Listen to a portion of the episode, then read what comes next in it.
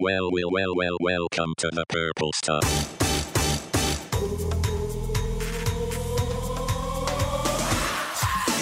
Well, well, well, well, welcome to the Purple Stuff podcast starring Jay from the Sexy Army and, and Matt from Dinosaur Dracula. Who's that lady coming down the road?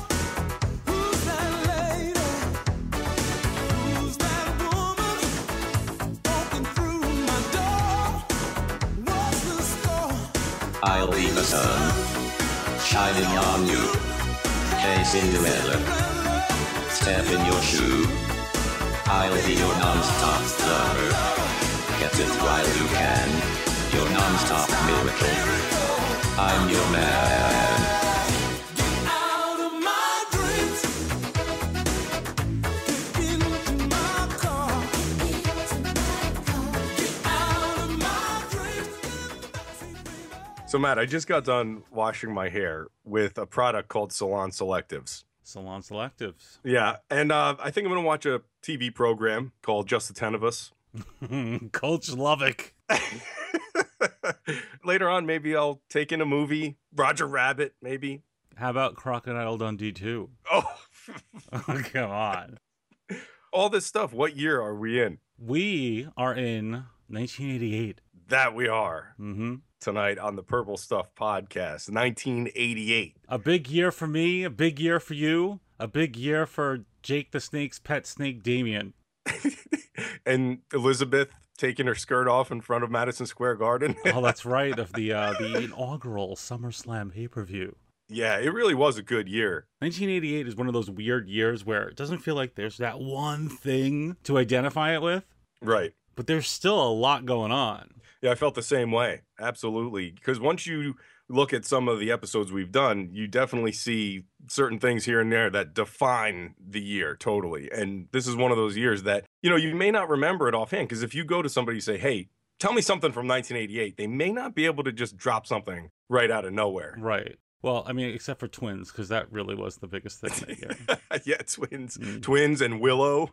Willow. Yeah. I'm looking at a list of the top 20 films of 88, and that's not even, that doesn't even make it. And they got Friday the 13th for fucking seven on there. yeah. And the Beach Boys came back with Kokomo. Oh, my God. You know, Uncle we're- this, I Jesse. can't believe we're not going to talk about Kokomo when we get into the meat of this podcast, because that was fucking huge for It was me. Huge. Yeah, Uncle Jesse played drums on that song. Right, and he legitimized those those old bastards, and made all us like second graders be like, "Those Beach Boys, those are fucking awesome dudes." They are. My family had this like novelty ukulele that nobody played. It was just sort of out as a decoration. Yeah. And I used to lock myself in my bedroom, put on the cassette, and play that ukulele along with Kokomo. no, that's no fucking joke. I'm serious. No, I believe you. I just want a, I want a VCR tape of that. Oh, jeez. Me and my cousin and my sister went to Six Flags Great Adventure, and they used to have a recording studio at Six Flags inside the theme park. And you Right. c- you can go in and cut your own cassette tapes to popular music, and we did Kokomo. That's how big this song was. Oh, do you have that tape? I think I do. I really do. Okay. It's unfortunate, but I do. So tonight we're going to get into some of the high points for each of us in 1988. hmm Six for me, six for you. It's going to be a hullabaloo. And I'm... that was completely ad libbed. I'm going to challenge you to go first this time. All right, I will go first because uh, you went first last time, I think. So I'm tired of going first all the time. 1988. Here's my first pick. Number one. You looking for me? What a bombshell! What a star! Here's dinner. What a cut! We ought to have one of these every year. Elvira! Fist of the Dark! Rated PG-13. Special sneak preview Saturday, September 24th. Check your newspaper for time and location. My first pick from 1988 was seeing the movie Elvira, Mistress of the Dark, with my mom at the movie theater. Oh my god. So, and this was a PG 13 movie, Elvira's first big screen film about the character Elvira. Right. And ugh, I can't believe you saw that in theaters. I love that movie. I just didn't know that you saw it I at was the movies. I was really an obsessive kid, and but what can I say that I haven't already said about Elvira on the Purple Stuff podcast? you know? You- I can attest. You've said it all. Yeah, I've said it all. And it, for those who don't know, real quick synopsis: it's one of those movies that has a lot of tropes in it. So one of the old stories is like the inheritance story, where Elvira gets an inheritance from her aunt, her great Right. aunt, Which brings her to this little hick town, which is another trope. Exactly. And there's a recipe book of spells and and then there's like her uncle Vincent, he's evil and there's a, a house that needs to be fixed up where the kids help her Right. to fix it up and Kurt Fuller is in it who's the real estate agent. He's Brell from the Mm. No Hold Barred. and the guy from Wayne's Ghostbusters. World. Ghostbusters too. Yeah, God, I love Kurt Fuller. Yeah. It's just a man. Why isn't everyone making a big deal of him? I mean, he's Kurt Fuller's like an icon. to us. yeah. There needs to be much more said online about Mr. Fuller. Totally. And the Wizard Master from Nightmare on Elm Street Part He Three. was, and Mrs. Poole was in it too. Yeah, Edie McClurg was in that. But I mean, like, let's be honest. I didn't give two shits about the plot. There were key scenes in this movie that I needed to see.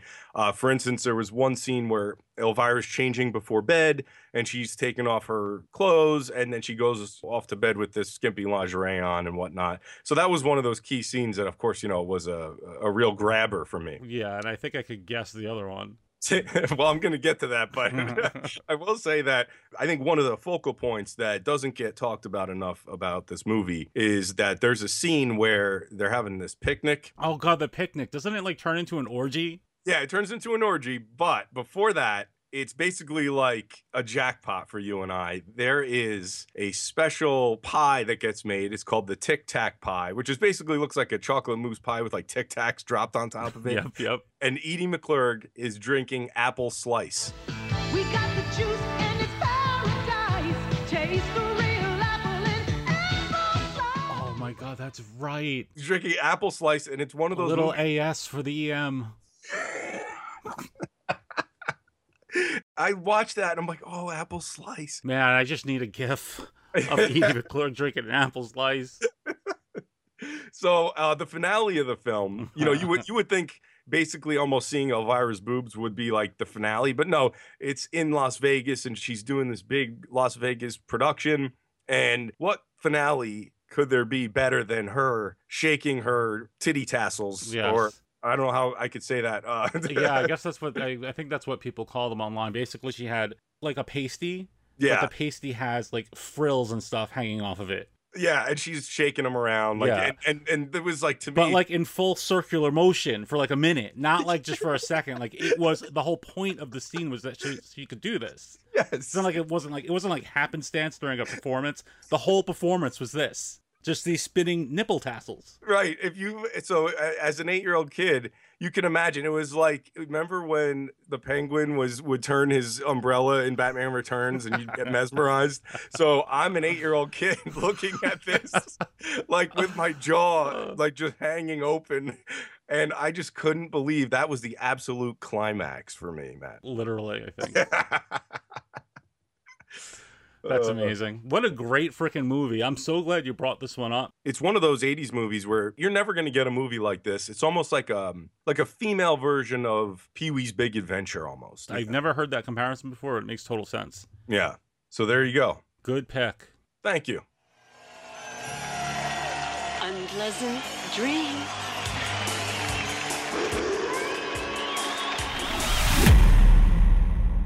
Number two. It's the only oatmeal in the whole wide world. You can squeeze out the fun. You can give it a swirl. Make a strawberry smile, make a milk chocolate swirl. Oatmeal swirlers, you can give it a swirl. Oatmeal swirlers. oh Oatmeal swirlers. Made by General Mills, they came out in 1988 and they took the world by storm by turning oatmeal into art. Are you? I'm like, you don't sound excited enough. You don't sound genuine in that laughter. i'm going to tell you i'm almost not surprised by this because you talk about oatmeal swirlers all the time Oh, like so this you're is- saying this has just become old hat to you, my old Yeah. swirler speech. yeah the old oatmeal Well, you swirlers know, the rest of the world hasn't heard it. so that's why so we need, even you could, can you just fake it for the sake of the audience? i want to hear it because i have a feeling you're going to hit me with some stuff i haven't heard yet All right, so here's the setup. all right You get these uh, regular packets of instant oatmeal, and they're plain and they're ordinary and they're just boring as fuck. but then General Mills also gives you these little pouches filled with what were essentially melted fruit roll ups. so, I mean, already, if you think about a pouch full of melted fruit roll ups, aren't you like in? I'm oh totally in. Yeah. Right. But the idea was that you could use that pouch to spread the jelly shit over the oatmeal like it was easy cheese Yes. and just draw in it. You could draw in your oatmeal. a lot of people forget that in the 80s it was like a whole thing about well this is healthy for you but hey we're going to throw this bag of sugar in and ruin the whole Hmm. Yeah, the- nutritional oh, value Well, that's the thing. The oatmeal's for the parents, and the red bullshit was a little wink to the kids at the end of the commercial. It's like part of a balanced breakfast. yeah Wink. your parents are going to buy this for you because it says oatmeal on it but we really know it's candy right, right. Oh, yeah. The other thing is that they didn't work quite as well as they were advertised to. I mean, it's like steaming hot oatmeal. So if you spread cherry toothpaste over it, like what's going to happen? It's just going to melt. But still, for the briefest of moments, you felt like a combination of Da Vinci and a broodmare, and it was fucking awesome. for someone very creative and artistic like yourself i could definitely see you probably made a lot of creative things with that uh, red goo Well, usually what I would happen is, yes, well, not until I was 22. What would usually happen is I try to mimic the tic tac toe board from the commercials, yeah and you couldn't. yeah Like, I first re- of all, you didn't give you enough red shit to make a full tic tac toe board and play. yeah i remember buying this and doing the same thing It was like a big gloppy mess, people who make cakes, you know, you have like a little gun sort of thing that you could that right? You would've been needed one of those uh, pastry pouches. Is that what they're Yeah, called? something like that. Yeah, yeah. At least then you could write your name in cursive. Look, I know you're not so into the oatmeal swirlers, but there are a lot of people out there. I don't know where you're getting this from. A lot of people out there are gonna flip, but I flip when they get to this section because they, I can't believe he's talking about oatmeal swirlers. I love the Purple Stuff podcast. I thought oatmeal swirlers were great. I just felt like like you said they were gimmicky. Everything we like is gimmicky. But There's I- nothing you like that isn't gimmicky. I was an oatmeal fan, but I always opted for the peaches and cream and the different flavors that came out. Wow, I could. I mean, The that's, apples, apples and cinnamon with That's, the that's fun. little- A peaches and cream plain oatmeal is disgusting. apple cinnamon, right? With the little chunks of dried apples. Those were fucking amazing. I mean, they were okay, but th- it wasn't oatmeal swirler. the listeners are going to side with me on this. Okay, No, I I'm not. ag- I- I didn't go against it in any way. I'm with Okay, you. Well, I, well, I want to know your letter grade for oatmeal swirlers. Oatmeal swirlers, um, C plus, See, I knew it was because we were fucking C. C A plus. C plus? A C plus for oatmeal swirlers? Do they still make those? No, they were too good and too pure for this world.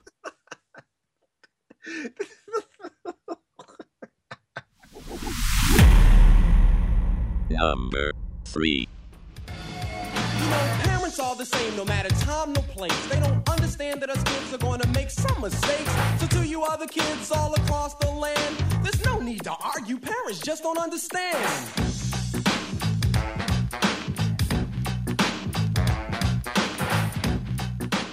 That was DJ Jazzy Jeff and the Fresh Prince Mm-hmm. with "Parents Just Don't Understand" from their album "He's the DJ, I'm the Rapper." Uh-huh. I wanted to buy this cassette so bad, so I saved my allowance money and my birthday money uh, that year. Saved And- your money for a year to get one fucking No, cassette? not, no, what it kind was of, only what kind of sweatshop are they running over there? Oh, it was like a few weeks after my birthday actually came out. And so Parents Just Don't Understand was the big single. And it also had Nightmare on My Street.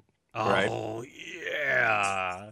It's hard to describe just how important this album and the songs and the videos from this album were to me because at that time I was into like the Beastie Boys and, and stuff like this. So uh save the money. We went to a place called Tape World in in the mall. Tape right? world. Yeah, and Tape World was this tiny store Uh-huh. uh, that had neon blue lights uh, for the sign. And you walk in and you step up two little steps, and then they had like racks and racks of those ginormous plastic freaking security things that had the cassette tapes in them. Do you remember Right? this? Of course I do. The whole store looked like fucking Danish ribbons. And it was like, oh, literally everything in it cost sixteen ninety nine, no matter what it was. Yeah, and it- yeah, like they put these tiny little cassettes in these hard plastic things that were like the size of eleven cassette tapes. Yeah, what the fuck is with the they were like they were like clothes hangers for a full bodysuit.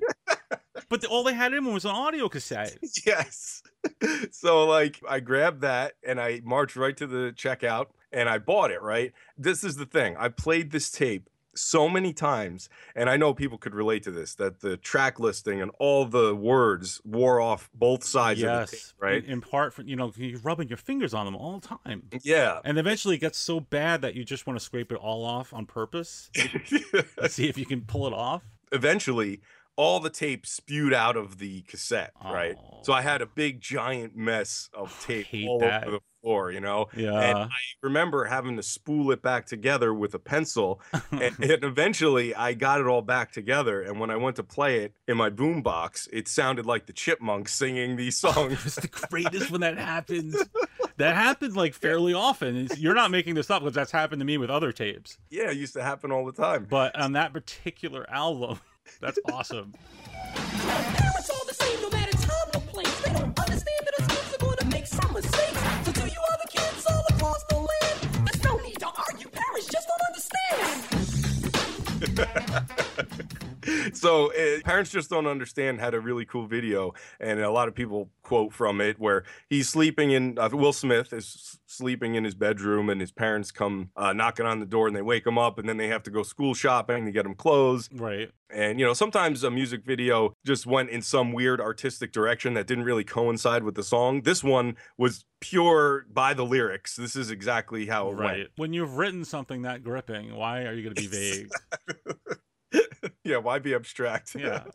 So they weren't really considered to be in the same conversation as like big hip hop stars of the time, but DJ Jazzy Jeff and the Fresh Prince, that album, I mean, Nightmare on My Street, I used to play over and over and over again, you yeah. know? Nowadays, I play it over and over and over again. I love that song. It's so good. I And actually didn't know it was on that album. To me, I only knew it as an MP3. So yeah, I mean, and that's why I wanted the album. That was really those two songs. I mean, that's probably why the tape came out because I would just fast forward to both of those right, songs. right. you know? God knows how many bullshit songs they sandwich between them. Exactly. Why There's would they not put those two songs in sequence? all- exactly.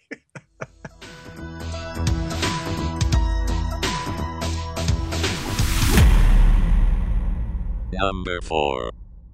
From the director of Fright Night comes the year's most terrifying new movie, Child's Play.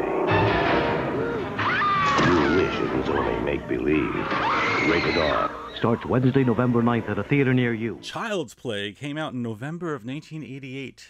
Awesome. Yes, up until that point, I'd really only dabbled in horror movies, but this was like the one for me. Mm-hmm. I couldn't turn down a movie that starred my buddy.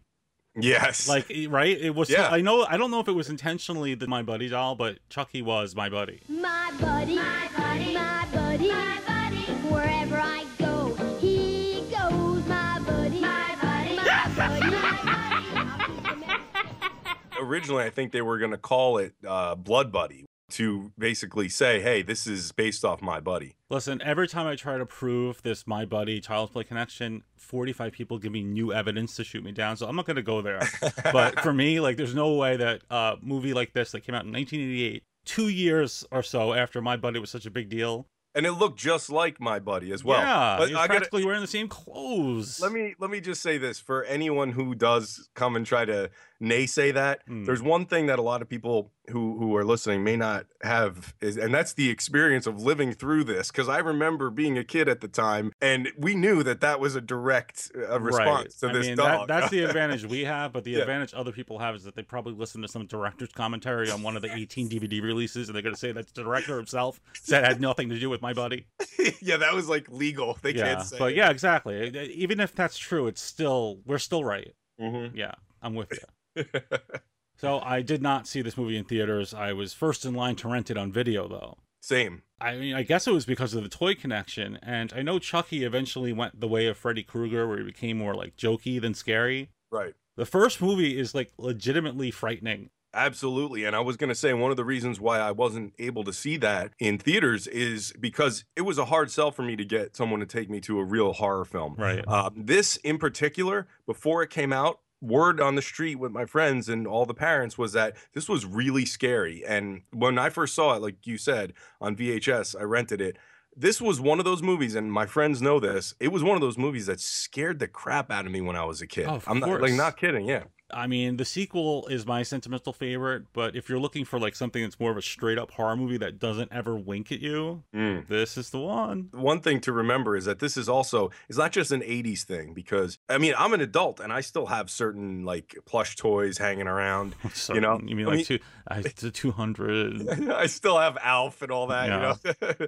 but like I never owned a My Buddy doll back then. Everybody knows somebody who owned a My Buddy doll. Yeah, but like say you had like a glowworm back then and it came alive and tried to murder you. That shit would be freaky as hell, you know? So you could everybody could relate to this. Yeah, and I think everyone did because like there was that like maybe two week spread where you kind of ascribed mystical powers to one of your own toys after hearing about Child's Play. I, I find that kind of laugh. I guess I'm alone in this one. I guess well, I mean it's obvious Yeah. that we need to hear which which one. I actually believe it wasn't one of my toys, but it was this old ET plush that belonged to my older brother. Oh, that really? sort of just became like this like fixture downstairs, like on the ratty couch in the downstairs room. Wait, you had an ET doll that like talked to you and stuff? No, no, no, no, Oh. no. It was just like an old. It was like an old shitty ET plush with like probably one eye left, but it was just always there. Yeah. So I'd only pass it, you know, in the dark at night, and I thought there was something up with it. that is creepy. Yeah, we had one eye. Yeah, it stared at you with one eye. yeah.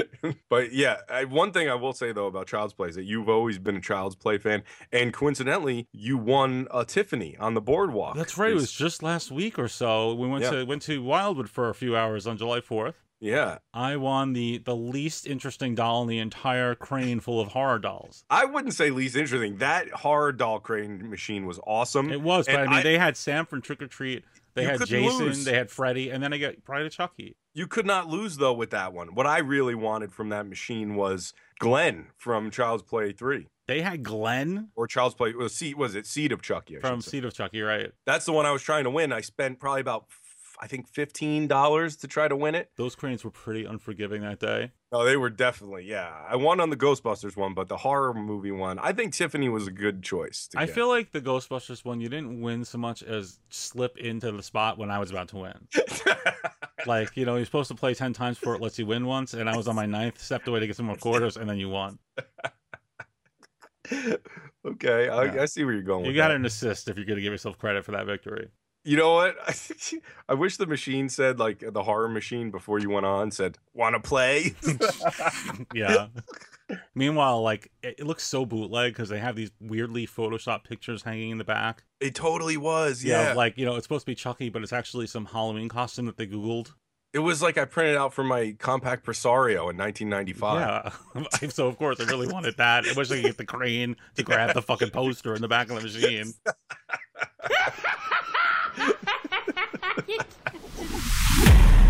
Number 5. The music. The magic. The madness. The man. Michael Jackson. Nothing could prepare you for his movie. Moonwalker. A movie like no other. So Michael Jackson has had a lot of standout moments through time, but in 1988 he had Moonwalker. Uh huh. Okay, so Moonwalker was a, a- like a feature length movie that had all kinds of different performances and uh, animation, and um, they had some claymation all mixed inside of this movie. Right. It's unavailable in the United States to buy. Really? Why is that? I don't know. It's it's available everywhere else in the world. Hmm. Saucy. Yeah, you could see it on YouTube. So Yeah. so um, in Moonwalker, there's a portion of the film where Michael sings "Smooth Criminal." Mm-hmm. Uh, that whole storyline involves this crazy thing where Joe Pesci is the villain. Joe Pesci Yeah. doing a combination of Al Pacino from Dick Tracy and Dennis Hopper from the Super Mario movie. yeah, which is even more incredible because Moonwalker came up before either of them. yeah. It is so bizarre though to see Joe Pesci in like a Michael Jackson production. You know? Yeah, and like giving you maximum grade A Joe Pesci, Yes. like doing a parody of himself, just screaming, screaming his head off. Yeah, when it's like totally not even like appropriate. So right, like, every fucking word. Ah! The story follows a few kids who are friends with Michael Jackson, and they see Michael get attacked by mobsters who work for Pesci, whose name is ironically Mr. Big. No. So he's a drug dealer and he's got all these henchmen, and he wants to get the entire population of Earth addicted to drugs, starting with the kids of Earth. So the kids follow the gang, and they eventually see Michael turn into a sports car. No big, right? Sports car. Wait a Turn- minute. Okay, first of all, sorry. Stop. Let's stop right here. Okay. I don't think I remembered that Michael turned into the car. Is that true? You know, I mean, he must have been watching that show in the 80s where the guy turned into the sports car. so later on, they're inside a nightclub and Michael starts singing and dancing to Smooth Criminal, like I mentioned, and they kidnap one of the kids who's friends with Michael, and then they all chase them back to Mr. Big's lair. Okay. Okay. And this is where business picks up. All right. all of Joe Pesci's goons are surrounding Michael Jackson and they're about to kill him. They've all got their guns on him and they've got the kids kidnapped, right? Yeah. And Joe Pesci is hitting this little girl like crazy in the head. What? Like, yeah, he's like hitting her. It's he's crazy. hitting her? Yeah, and he's like telling her to shut up, and he's hitting her. That And- can't be. and Joe he- Pesci wouldn't sign up for that kind of role. Shut up! Shut it! Shut up!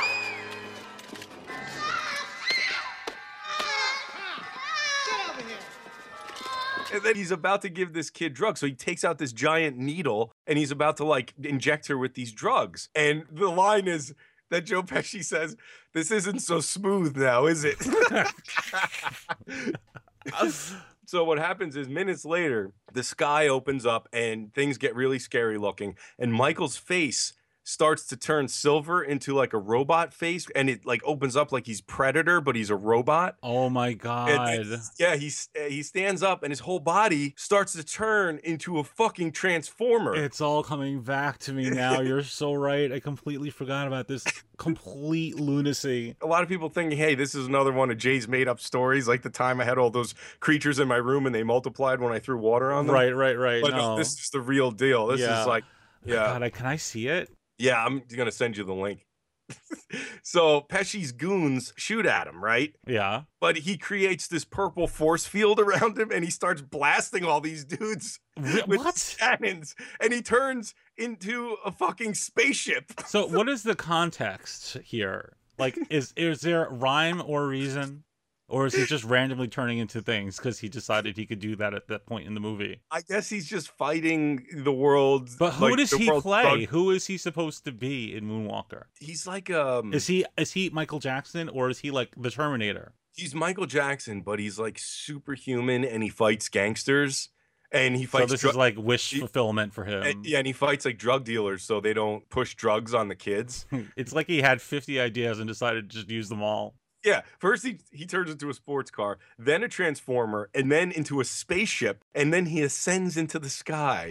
While Joe Pesci gets into some laser cannon and starts shooting at him, it's like What? it's completely insane. All right, hold on a second. Let have me to look see at this. Hold on a You have to minute. See this. Uh, let me see what I'm looking for. Hold on. I got the video up, but it's like 11 minutes long, so let me Yeah, jump you have to around. jump around.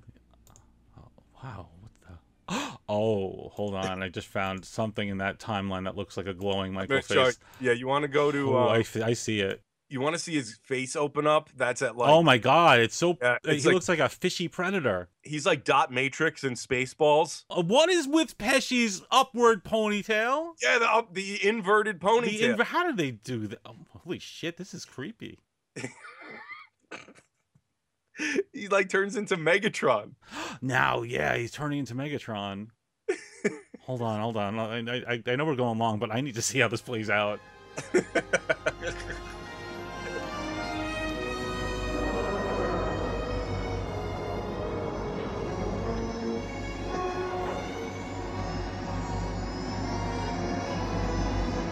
So this giant spaceship is Michael. Yes.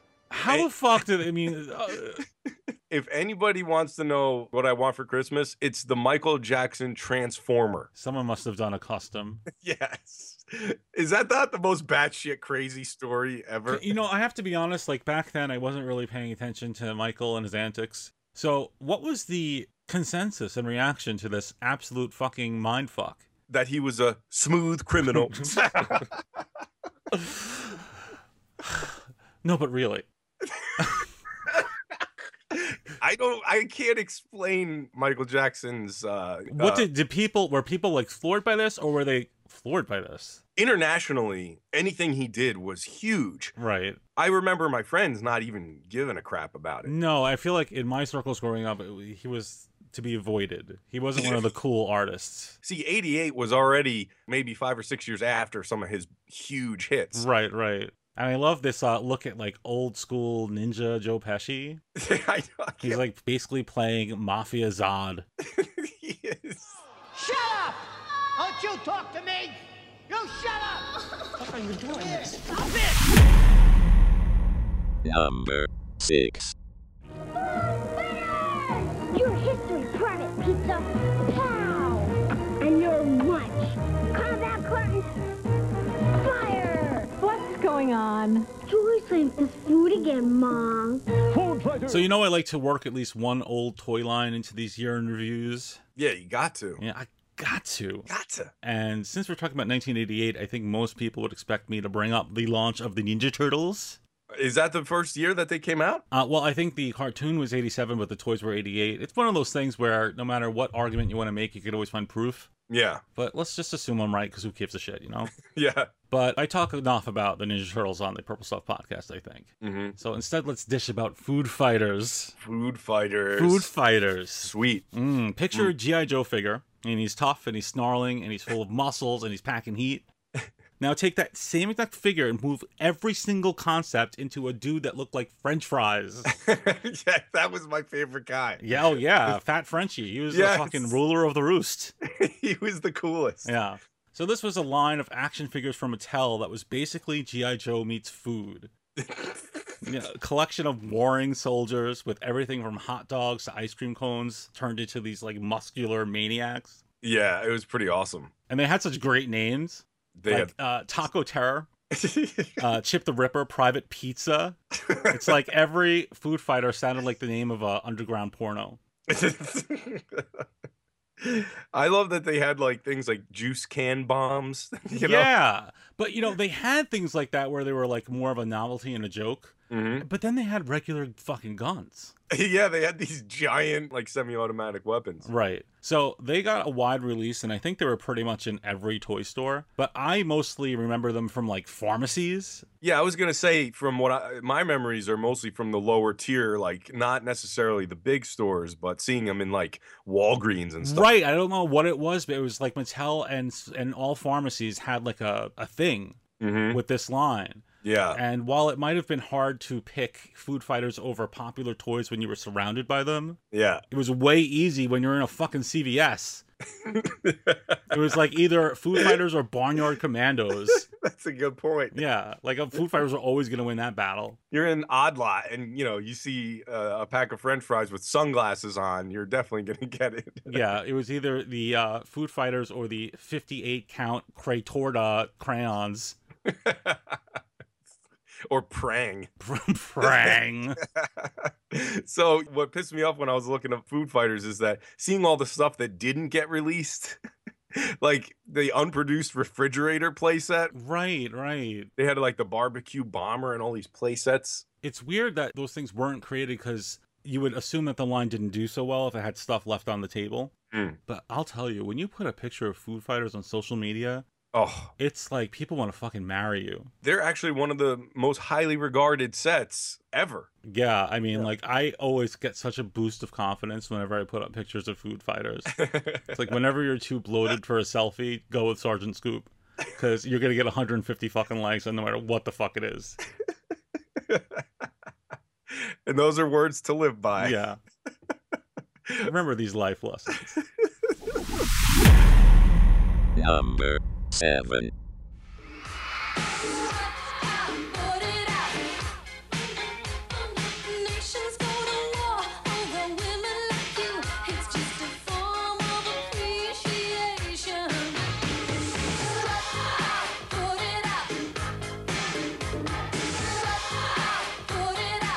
Final days to join Big Tanny for just $13 a month. Ends Monday, November 30th. I watched a lot of TV back in 1988, and this pick was me sitting there waiting for a commercial that featured Sheena Easton for a series of health clubs that are across the country.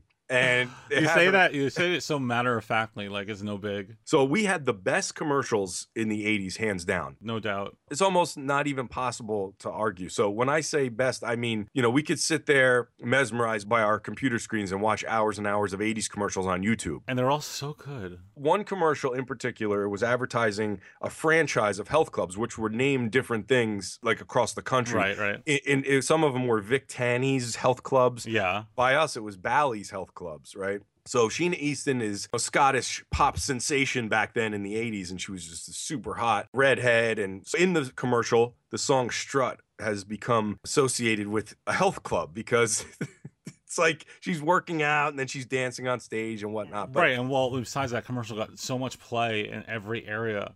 yeah, it was all over the country, and and there was a difference between a health club back then and a gym now.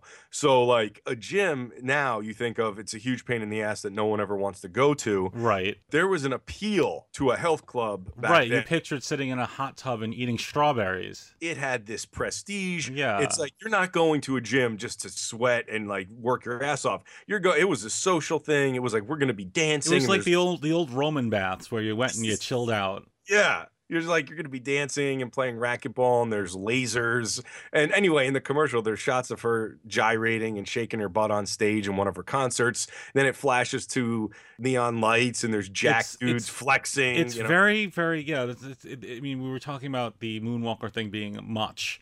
This Yeah. was much as well. Yeah, yeah. She's racking the pec deck and fly machines. And like you know that line from a Christmas story where he's talking about electric sex gleaming in the window. yeah. except this was gleaming in my TV.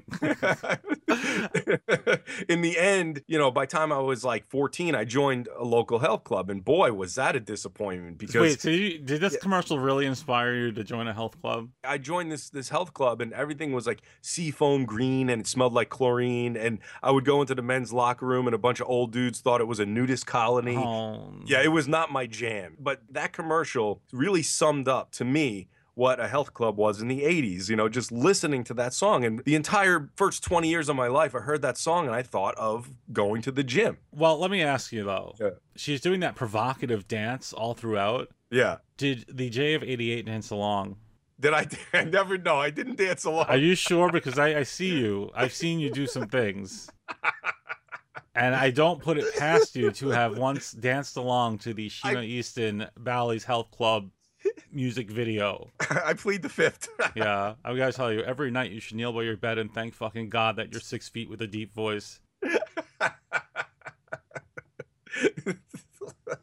So is it just me, or does she look sort of like the possessed Dana from Ghostbusters? she in this totally commercial? does, Yeah. especially yeah. When I was a kid, I thought she was in Ghostbusters. I didn't know if she was Dana or Zool. I didn't know. if Uh, she well, I was totally Ghostbusters. get like the Dana Yeah. vibe because she's wearing the, almost the same dress. I think Yeah, there was a definite like vibe to that. instead of like writhing in bed, she's writhing in the middle of a laser tag arena. yeah. Great commercial. Another one if you're really like particular, very specific, weird picks. it is very weird. Yeah, it's like where do you pull these things out? I can't fucking remember what I had for lunch.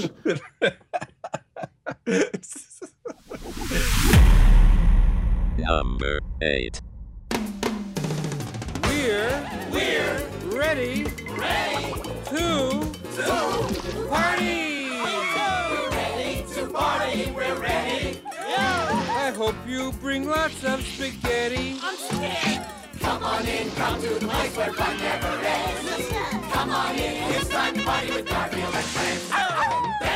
Fiesta. Romance. Siesta. Samba. La Bamba. Ay, caramba. This guy's a- So I think everyone has that one special cartoon that they associate most with Saturday mornings, and for me, it's gotta be Garfield and Friends.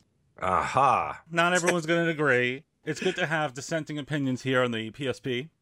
but I gotta tell you, that thing debuted in I think September of '88, Yeah. and it immediately became my new favorite thing. I'm not kidding; like I was fucking into that show. Well, you know, I used to have all the Garfield books, those like rectangular. Yes, and that's what I'm saying. We were ushered in through years and years of book Yeah. fairs and the Troll Book Club. Yes. We grew up in the era when Garfield still meant something. Yeah, he was a big deal. Absolutely. And just a year prior to the show, we had the Christmas special, which of course was just the end of the fucking days so good. So I mean, this came out during the peak of Garmania, as, Gar- as Garmania, as I like to call it. it was gargantuan. It was gargantuan. I mean, I fucking and you just- even like the newspaper strip, like Calvin and Hobbes and The Farsighted was my two big things, Mhm. but Garfield was right there with them. The strip was big, and then the cartoon was good. The cartoon had great voice work as well. Yes, it had in the in a stunning twist. Mm-hmm. Tell me if I have this right. I think yeah, I know where you're going. Well, Lorenzo Music did the voice of Garfield, but he also did the voice of Peter Venkman, yeah, and Bill Murray did the voice of Garfield. Mm-hmm. it's so and bizarre. actually played Peter Venkman. it is so weird.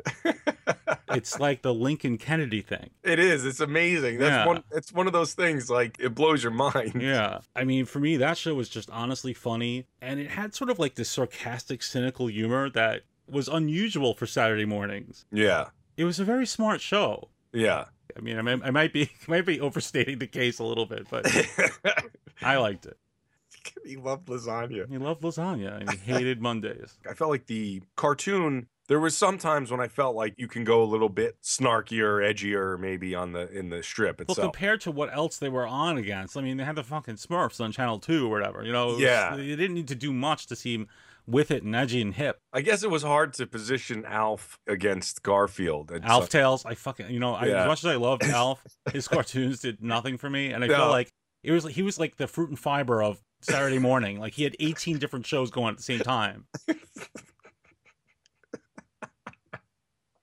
One thing I didn't realize, and I doubt you did either, Mhm. that fucker went on till 1994. it was a long running show. Yeah, I think so- it, what was it, seven or nine seasons, something like that. yeah, that was definitely a long running show, and you don't realize it. Sometimes you go back and you'll look like, holy shit, yeah, that ran for a long time. Yeah, I mean, I, Yeah. I can't say I was still watching in '94, Yeah, but wow, that's impressive. Garfield. Go Garfield. yeah. I think my favorite thing about that pick is how into it you were. Number 9.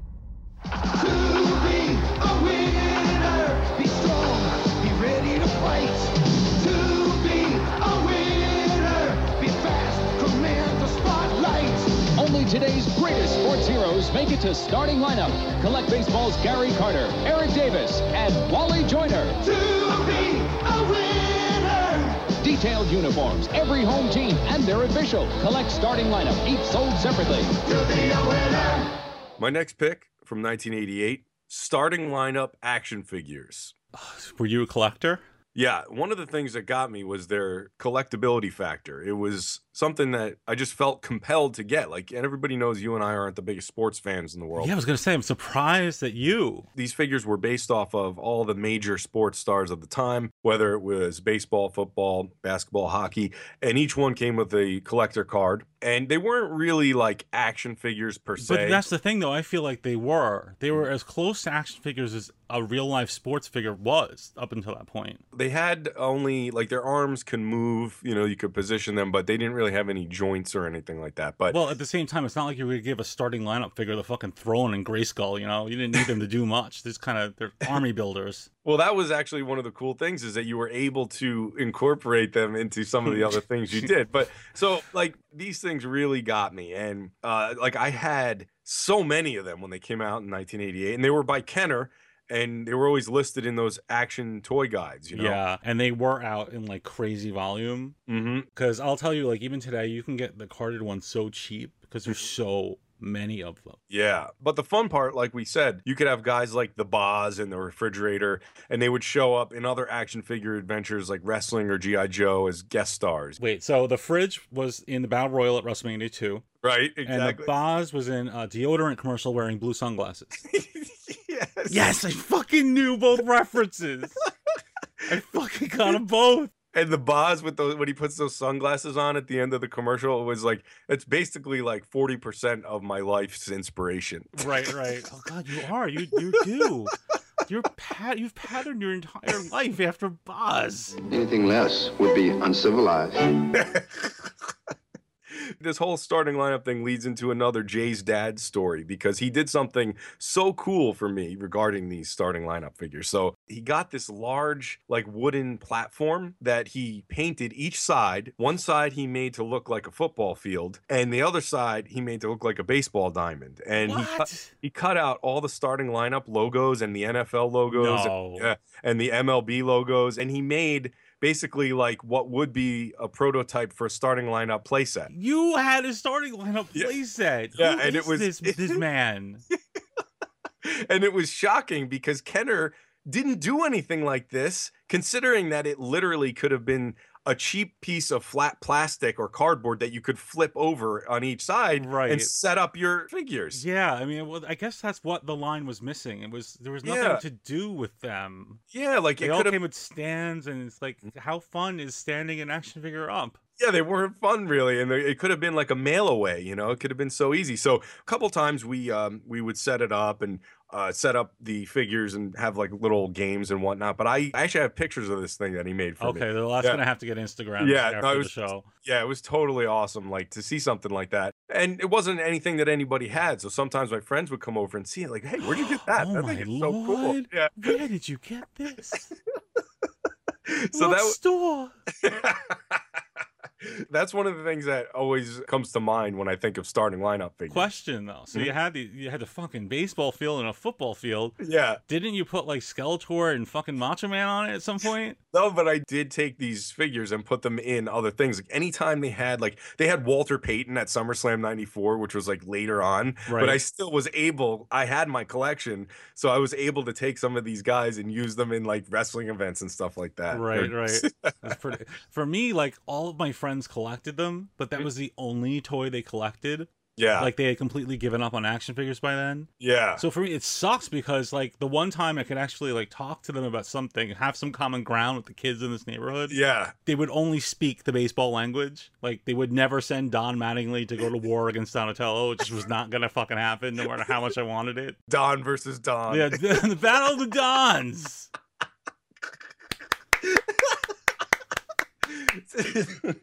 I had one friend in particular. He was such a sports fanatic. It's funny because he would come to my house and see all my starting lineups, but he knew I wasn't like the biggest sports fan. So he'd, Right. say, he'd say, What are you doing with all these? And he didn't collect toys. Right. So that was funny because we were like the yin and the yang, you know, because I collected toys and he loved sports. So he'd Did come he over. give you shit for it because you weren't into it? No, he would just be in awe that I had all these. And I, I think it really is the mark of like, okay, I'm a toy fan, I'm an action figure fan. This is why I collect these. You know, it was Right. more so for that It than had any. nothing to do with their profession or who they were. They could have made them on like the local mailman, and you would have gotten the whole set. And your dad would have built you a fucking virtual post office out of shoeboxes.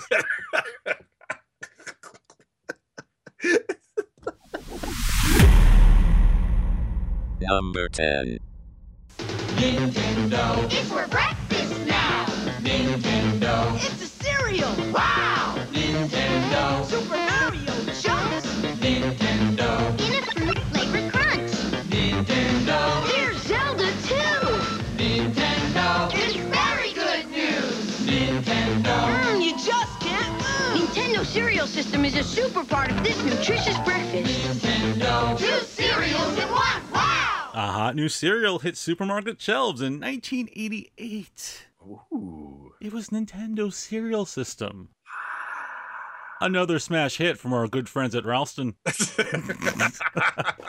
actually was a, a big thing. Yeah, well, you know, we've said some things about Ralston on the show, but this was the one time when they did it all. This was the one time they didn't make dog food. yeah, this they they hit they fired on all cylinders because not just was this a cool looking cereal, it actually tasted good. yes. Each box of Nintendo cereal system had two bags in it. Yep. It had one for Super Mario and one for Zelda. Each of those bags had its own flavor, its own colors, and its own shapes. Mm-hmm. And the box, the cereal box itself, was made to look like an old Nintendo game box. Yes. And this was back in like the glory days of the Nintendo. So that was like an absolute must have. You were a kid and you were alive at that point in time. You had to have the cereal. not only the glory days of Nintendo, but still in the era of really good kids' breakfast cereals. Right. This is when, you know, they were allowed to fill it with whatever kind of sugary crack they wanted to put in to make it taste like chocolate and strawberries. Yeah. Oh, so good. I mean, Ralston, the thing was, They usually put 110% into theme and like negative 500% into the flavor. and this was like the one time where they just did it all. Everything was Yeah. perfect. Yeah, it was awesome. Yeah, they, they had the fruity Mario side, Mhm. and that tasted just like tricks. Yeah, And then they had like the, the Zelda side, which was like berry flavored or something. yeah, and I remember getting this, and the one of the coolest things, like you said, it had the two different bags, and it had like the piece of cardboard down the middle. Uh, oh, yeah. And even though I wasn't a Nintendo kid, I wanted this so bad just because I thought the gimmick was awesome. So I have a question for you. Okay, Have you ever seen the commercial for this cereal? the commercial's so awesome because it gives lyrics to the Super Mario song. But like, what's with that commercial? Like, the kids are jumping in and out of video games, and their heads are all stuck inside of television sets. I'm gonna play it again. Yeah, seriously, like, look at it, because I'm not joking around. It's everything. Every Nintendo thing you can think of is crammed into that. I'm putting it on. Me too. It's for breakfast now. Nintendo. It's a cereal. Wow. Yeah, they jump into the TV and they're in the video game. Yeah, why Their are their heads heads are in the TVs. TV sets? Zelda too. look at this. You have animation, and look at this, look at this kid with the fucking numbers on his glasses. Nintendo cereal system is a super part of this new Nintendo. Yeah. The lyrics are amazing. Yeah. Nintendo. And what do you do after you see a commercial like that when you're a kid in 1988? What is your number one mission in life? You need the cereal. yeah, it was amazing. Mm. Zelda and Mario, they never did any other um variations, even though it was just regular. Like they never did an Excite Bike cereal, right? Well, I, no, I can't say that they did an excite bike, but they picked the two that made the most sense. They could have just been like purple balls in there. A Nintendo cereal was going to sell no matter what. yeah. So the fact that they not only did one themed cereal, they did two at the same time in one fucking box. but the thing that gets me though, there's no marshmallows in it, right? But still, I mean, if you're going to complain about marshmallows when you're getting two different Nintendo cereals in one fucking box, you're just the worst person. the worst person. Hey, where's my marshmallows? you forgot the marshmallows, Ralston. I don't know why I turned into Joe Pesci from the Moonwalker video just now. Shut up. Don't you talk to me. Number 11. Thanks, Mom. I'm so glad Tony loves his mods. Ace, Tony, what you got? I got the Mott's. What do you Uh, got? I got Blotto's turtle. Give me your break, Ace. This is Mott's snack house. Applesauce, neat little cup. Fun on the run. Cinnamon. Cinnamon. It's good, Ace. Okay, okay. Uh, I got a skateboard here. What else? Oh, let's pull the magic rabbit. Deal. Mott Six Pack. Original, natural, cinnamon. Yo, Spike, I got the Mott's. My last pick is another commercial, Matt, and that was a Mott's applesauce commercial. And it basically was a kid. He's like a drug dealer gangster trying to like barter to get other stuff, stolen I'm snacks. so glad you brought this commercial up. He's like an Italian kid, and he well, he's he's putting on an Italian accent, say like a he's like a Guido. Right, And right. He's like, "Yeah, I got the Mott's applesauce. He's you know? running swag. He's on the phone and he's trying to get his friends to give him other stuff. Like, what do you got for me? And the kid's Well, like, the- I don't know. the- I got a magic rabbit. I got a turtle. Yes, but the, here's the thing. I mean, the implication is that Mott's applesauce is so cool that people will trade their fucking pets for it. I get that. Yeah. But what happened because of this commercial in my elementary school? It kicked off a phenomenon. Yeah. All of us. I mean, are, we, are you going here? To your- Yes, okay, yeah. then you go ahead because I am so glad that I'm not the only person who's had this experience. Well, that's the thing. Like, the idea is that Mott's applesauce was like healthy and uncool, but this commercial came out and everybody started to buy Mott's applesauce and have it in their lunchbox. right, you but know? on the same principle of buying like ramen or salmon when you're in prison, it was like fucking cash. And it kicked off this whole thing where like kids were so into trading their food, even if Yes. they didn't have Mott's. yeah. Like, the- I'll, I'll give you my, my extra sips juice box for that sandwich, that Yeah. kind of, that kind of shit. back then, you know, you may have a little Debbie brownie, you may have like a, a bag of chips or something like that. But a lot of times I had as my little bonus in my lunchbox Yeah. would be one of these Mott's applesauce snack packs because up until then they didn't have applesauce in snack packs. Right. This was that's- that, that was the crux of the product launch, and then they found this brilliant way to market it. yeah, and they came up with it because they were competing against like pudding uh, snack packs, like Oh, yeah. pudding and stuff like that. Disgusting, Jello. disgusting. That's his. Yeah, it's like Jello and pudding were popular, and then so Mott's applesauce got into the game, and they got this Italian kid wheeler dealer from New York City. He's like, I got They- the didn't app- like some kid give him like a skateboard. They had he had a he had a pet turtle, a rabbit, and a fucking skateboard. He was Yeah. willing to give all of that for one, One thing of Mott's applesauce. It's like he's dealing crystal meth or something, you Oh, know? so great. I just loved that that like just clued us into this whole concept of uh, bartering and trading. Yeah. Like up until then, it never occurred to me that I could trade nonsense for better nonsense. and I know it's ridiculous to credit this entire broad concept to a Mott's applesauce commercial, but it's where it began for me. when there's a good commercial, there's a good twist to it. You really pick up on it. It was like that kid was like Damone. He was like a kid version of Damone from Fast Times, you know. It's it's like, but it was like that was the advertising angle for that era. This applesauce stuff, uh, like I said, would be in my real Ghostbusters lunchbox, and it came in three different varieties, right? And they were freaking amazing. But I'm not kidding. Just talking about this made me want to buy applesauce. So the, like last night, That's I how went out- effective it is. Yeah, I bought applesauce. I'm not really? kidding. Did I you went- get like a special flavor or just straight up a? I bought Yes. I bought the three different flavors in the snack. So they pack. still have them. they still have them, and it's basically like you're eating like candy. It's like uh, so good. Yeah. But I mean, I think just talking about it, I feel like there's gonna be like so many people who are gonna want to just buy applesauce because of this. I always considered applesauce to be like a swamp full of sea monkeys. But even I'm gonna hang up from this podcast and go run to the store and say, "Where are your three packs of Mott's applesauce?" Let's be honest, the idea of portable applesauce is amazing because yeah, when because you're, now you're- you don't have to just eat it in the kitchen or the dining room. Like, you could eat it on the go, you can't on a train. you can't fit a four pound jar of applesauce into your lunchbox. No, and you'll Doesn't probably and work. if you get caught with that nowadays, they'll flag you. but you can bring these little Mott's things anywhere you went. getting back to what you were saying, the whole idea of this is like the bartering because back then there was something in every friggin' food commercial where somebody was like trading or try. Okay, Stovetop, they had a commercial like, "What are you having? I'm having this, this, that. What are you having? Oh, Stovetop. Oh, I'm coming over." Yeah. because you're always weighing your options and you're trying to see what's better. There was a whole barter culture in the 80s that we need to get to the root of. There must have Yeah. been something going on in the real world that inspired all of these commercials to theme their products around a weird trade system. I just think like drug dealers were so popular in the '80s, like that was the thing. They were, they were big time. I just really feel like, okay, well, I'm gonna deal you something. You don't have any money. What can you give me? You know? You know, like that might be true because like they did sort of position this this little shyster in the commercial like a villain. Yeah. And I got to say, though, back then, like, even though this was a convincing commercial, it was kind of annoying because Mott's is a tri state area, like a New York company. They put this kid in there sounding like he's from New York or New Jersey. And I'm sure there's people out there who would think, this, God, this kid is so annoying. I used to think it was annoying because everyone in my family talked like that, you know? I'm I like, mean, it "Why pretty is- much sounds like I do now. I basically sound like a, a five year old trying to do an Italian accent. I got the Mott's. I got the mutts. Hey, Ma, I got the Mott's. It's I'll like, take the turtle and the skateboard and the hat and the rabbit. who would trade away their magic rabbit? Yeah.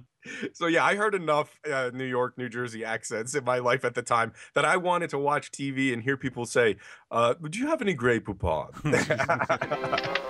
Yo, Spike, I got the mods. Number 12. This holiday season, Bill Murray gets screwed. I'm the ghost. So don't miss the party. I love that bitch! Scrooge. Rated PG 13. It begins Wednesday, November. So I struggled with this one, but in the end, I just couldn't leave it out. okay. It's Scrooged. Oh, I love Scrooge. Classic. Yeah, a Christmas slash comedy slash kind of sort of horror movie. It was a melange. It was a melange of, of magnificence. It really was. And I think for people our age, like we're loyal to Bill Murray almost as much because of this movie as we are because of Ghostbusters. And I know it's going to sound crazy, but I really believe that to be true. Bill Murray. Had, I mean, he was a streak back then. He Yeah, just but I still feel streaked. like there was something about this movie that appealed to kids in a way that adults didn't understand or un- or even know about. Because once that fucking movie was on cable, Oh yeah, it, I mean, it was like to the point where you know it was on all the time, but you were happy that it was coming on. all the right? time. Because that, up until that point, it would be like the coolest, edgiest thing ever for you. Right, right. You know, it's only PG thirteen, but it was a pretty hard PG thirteen. Yeah, it was a dark film. Yeah. Yeah, So for those five people who have not seen Scrooged, Bill Murray plays Frank Cross. Mhm. He's like a cynical TV exec who is the movie's Ebenezer Scrooge. Right. Is that how you say it, Ebenezer? yeah. Yeah. That's, okay.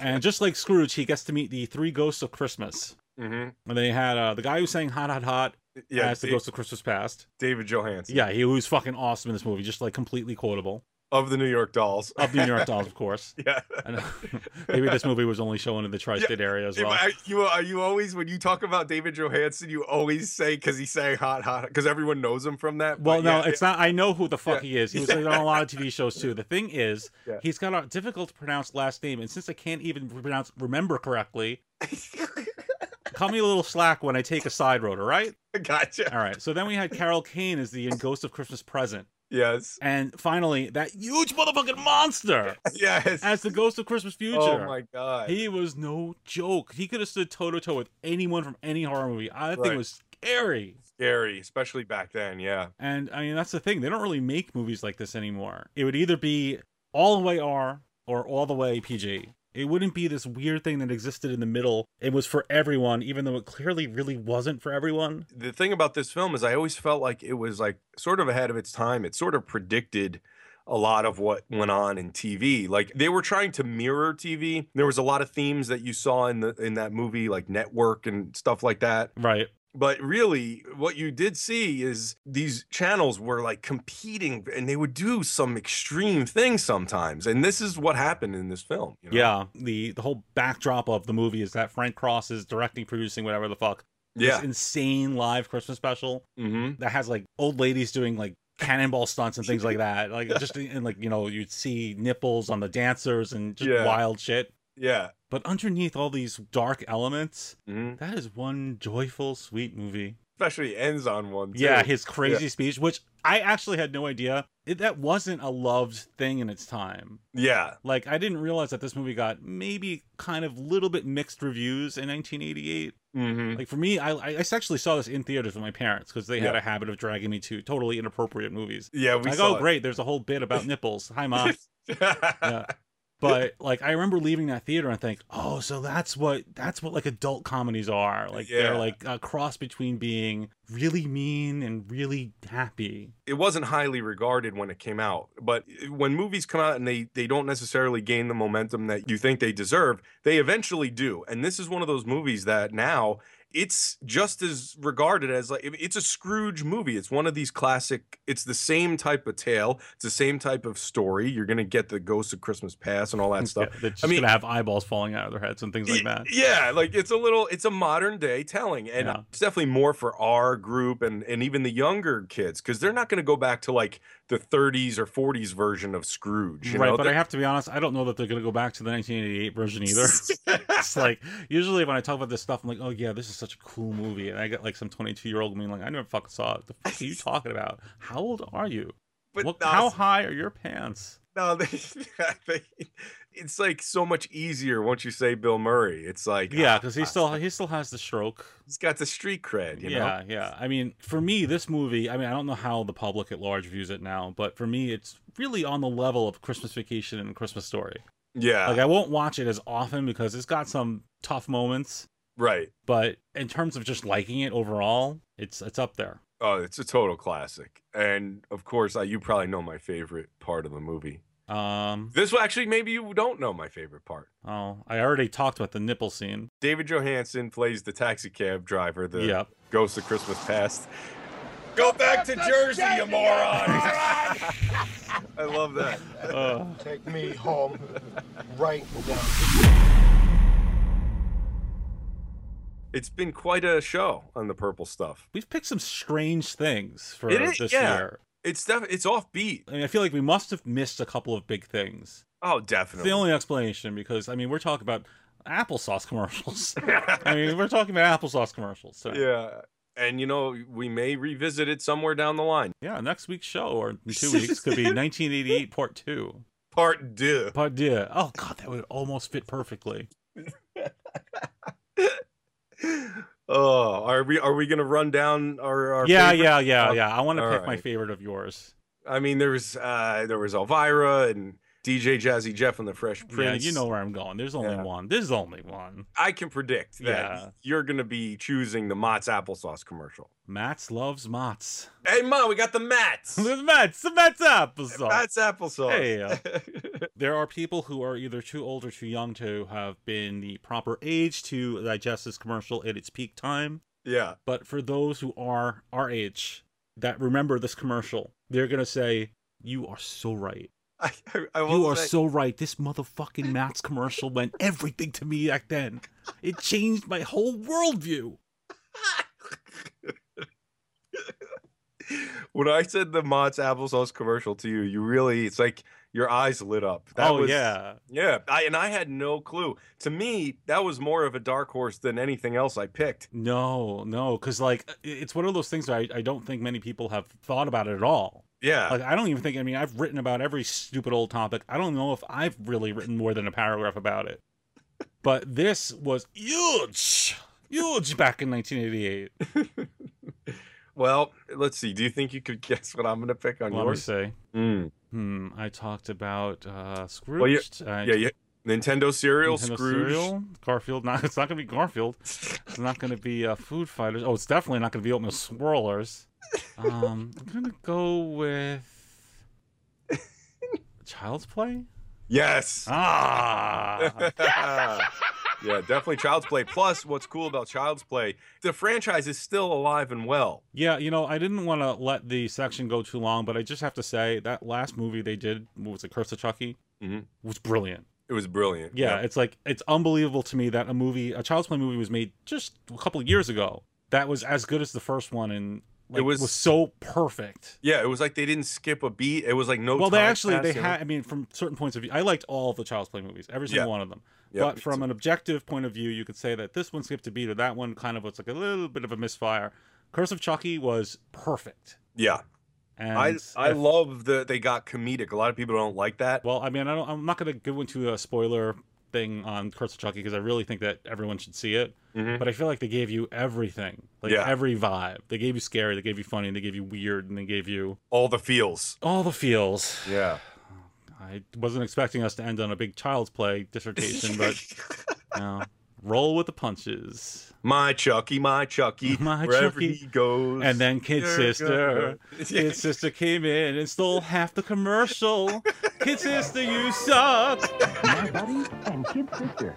Each sold separately from play if it was Tiffany, it would be awesome. Yeah. Oh god, yeah. Really she was totally based on Kid Sister. That's great. well, it has been the Purple Stuff Podcast, episode 31. Mm-hmm. I'm Jay from the Sexy Armpit, And I'm Matt from Dinosaur Dracula. and we'll see you next time.